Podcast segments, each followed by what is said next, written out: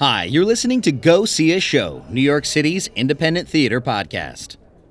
Today's episode of Go See a Show is brought to you by Heartbeat Opera, an innovative indie opera company heralded as pioneers by the Wall Street Journal and bold and vivid by the New York Times. Don't miss their dazzling new adaptations of the classic operas Fidelio and Don Giovanni at the Baruch Performing Arts Center in Manhattan, beginning tonight, May 2nd, 2018, and running through the 13th. To find out if tickets are still available, go to heartbeatopera.com heartbeatopera.org. That's heartbeatopera.org. Don't miss out. I love the borough of Queens, and so when I saw that Working Theater was putting up a show out in a neighborhood that I'd never been to, I knew I had to check it out. Unfortunately, you cannot catch Alternating Currents, written by Adam Kraar, in the neighborhood of Electchester. However, you can still catch it. It's since moved to urban stages in Manhattan by the time that you hear this interview. It's a lovely story about a couple and their relationship to that unique Queens community. I spoke with Adam and Working Theater's producing artistic director, Mark Pleasant, after a performance. Take a listen. Well, uh, I like to start with everyone's name on the mic, so let me know who you are and what you did on uh, Alternating Currents. We have with me Adam Kraar, playwright. And Mark Pleasant. I am the producing artistic director of the Working Theater. And I almost called the show um, Electchester instead of We're Alternating Currents uh, because the show is about Electchester, which, as a Queens resident and uh, a burgeoning Queens fanatic, uh-huh. I am disappointed in myself that I had never heard of this. I had no clue what I was walking into. So, um, with that preamble, can you tell me, like, how, how do you describe the show to people? And on top of that, let's start talking about Electchester because this is incredible. Right.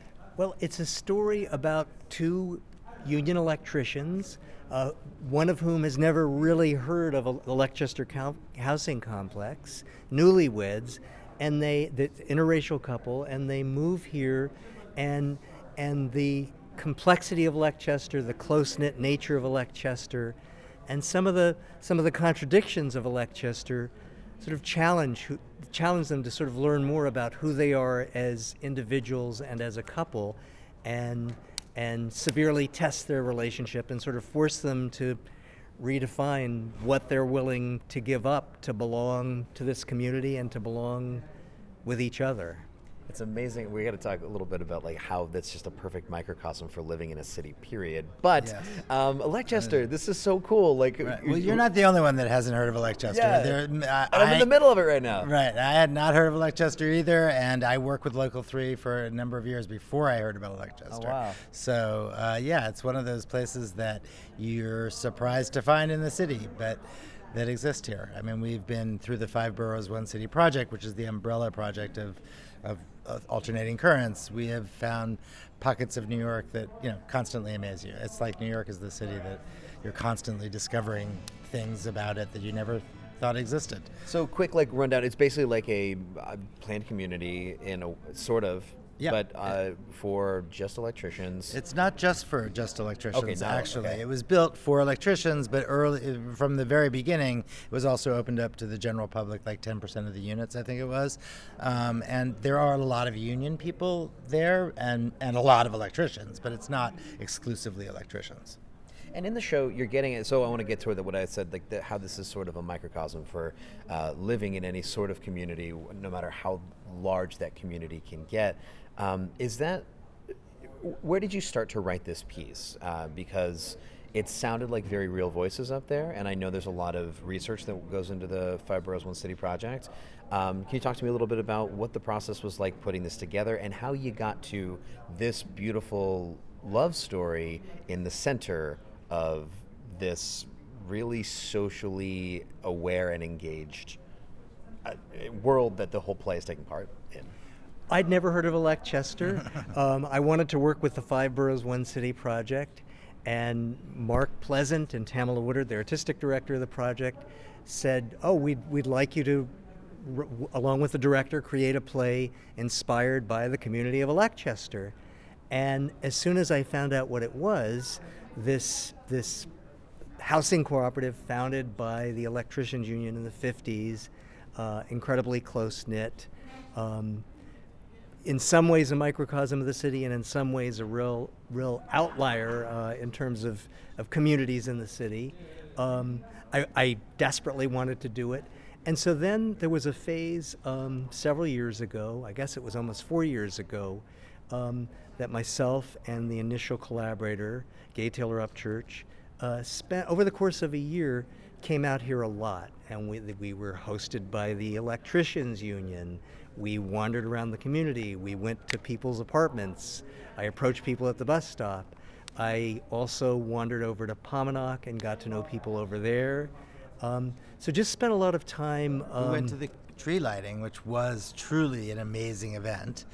I was already like notching that in the back of my brain. I'm to like, check uh, it daughter, out. You've my got daughter's to. coming to that this oh, year. She'll yeah. love it. Yeah, it's amazing. And what and what um, quickly gripped me, really, the first day I was here, um, was was the multiplicity of voices that seemed to contradict each other about about everything from from the politics of the street fair to what it's to how how nice it is to live here to to to what what what race relationships are like and and everybody was was very heartfelt and sincere, but there were a lot of contradictions, some disturbing things, some really inspiring things.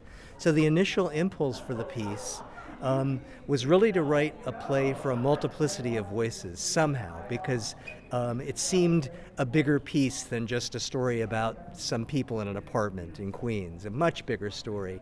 Um, and and uh, but it was only when when I sort of discovered these two characters, each of whom is inspired by people that we we met here, loosely inspired, that that the that the rest of the story kind of co- cohered around them, and I realized it could be a story that was both about the that the microcosm of their relationship could be could be the sort of central magnetic pole for all these other other filings of, of voices and, and people in the community. And it, like I said, it sounds so real. It sounds so true to life. And I was really struck by the fact that I felt more I felt in this piece more than any other like show and performance that I've been in that I can think of off the top of my head that the people in the audience could easily swap roles with the people on stage mm-hmm. and I wouldn't I, just I wouldn't be confused. It would totally make sense. Mm. And I think that's actually a beautiful thing about what you're doing with the project. I, I would guess that's actually that's part of this, yes. right? Is bringing theater into the community that shows their lives. But I also have this my theater brain goes off and says like wait a minute do they are they weirded out by that? Like right. are, you, is it a little too close to home or like what are your reactions like? Well, how do people react to seeing their story so I, closely? yeah I, I think that uh, even given all the like warts it's like seeing yourself warts and all people have have throughout the project this is the third one that we've done felt honored on and I mean I don't mean to but really felt sort of honored to be re- represented on stage um, in a real way not in a you know sort of a glossed over way and not in a way that doesn't sort of look at the challenges of the neighborhood. I think that they people get it. People know even if they themselves see themselves on stage and see things that they don't like about themselves they know that all of that exists and they don't want to they're they're they're they feel a sense of pride, but also I think a sense of um, you know wonderment about like wow this is my life. It's up there on stage. And like what a great thing is that right? Um, and it is to me the, it is the heart of the project. It's the, sort of the heart of the working theater to represent working people's lives on stage. So you know it was started uh, back in the 80s when really a lot of most plays were about the wealthy because yeah. those were the people buying tickets then. I mean, a lot has shifted in the theater uh, since then, which is great. Um, but that's really the the heart of why the theater was first started was to be able to represent working people on stage, so they could see their lives on stage as well. So. And we, we mentioned this at the before I turned on the mic, but uh, there's this incredibly gorgeous set behind me um, and lots of lights. Uh, we're talking about Electchester. There has to be a ton of lights. Uh, beautiful work we're working that in, by the way. Uh, come see the show to see what I'm talking about. And um, this is not the only community where this shall be seen, right? The show is going to have a life. Uh, I think that's also really interesting to maybe just uh, sort of reflect on that. We, we do the show in the community and then we kind of take the community out into the rest of the city yep. right is that what's going to happen what's what's the plan for the future of the show the, Oh well, the, the next step is is a run, a kind of off Broadway run in Manhattan at Urban Stages on 30th Street.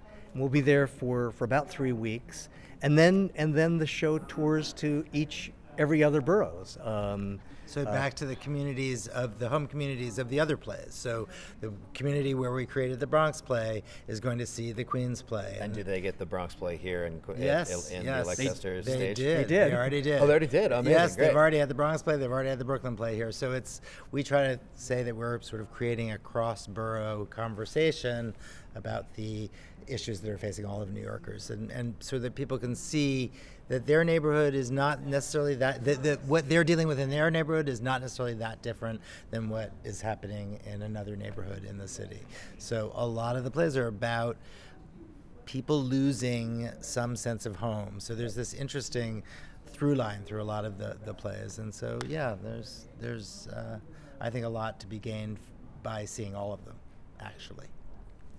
Go See a Show is the independent theater podcast. So I'm going to kind of uh, go out on a limb here and, and ask for a little bit of help. You, you've written a beautiful play.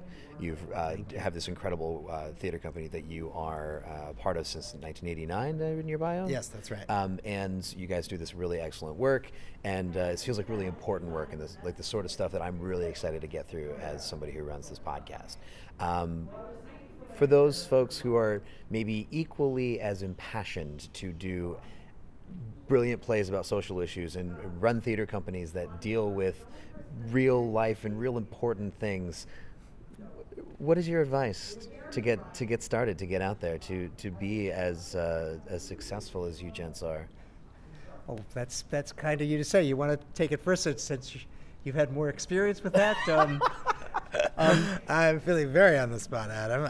Well, I think I think the thing that I, as, as somebody that this is, although I've been working on this with with Mark in the Working Theater for four years, this is my first Working Theater project, and I think the thing that, that I've, if this if this is beginning to, to work, I think part of it is is um, not necessarily beginning with with a n- not preconceiving what what the social issue of the community is. Uh, not even, and this is my opinion, not even trying to write a play that's political or, or, or anything other than what what um, really really seems most exciting and moving and important to me. And sort of from out of that, this this play grew. So I didn't I didn't start I didn't really didn't intend to write a play that was about about class and race and and um, you know the limits of community versus versus individual identity. But by discover by really listening to these people, that's that's what naturally came out of it. So I think I think just just just listening and staying open-minded and open-hearted is is I think the best way to write to write this kind of socially engaged theater. At least for me, I don't think I could do it in any other way. and I'm gonna. This is gonna sound like every probably teacher that's ever said anything, but I actually believe it. For me, it was just following my own passion.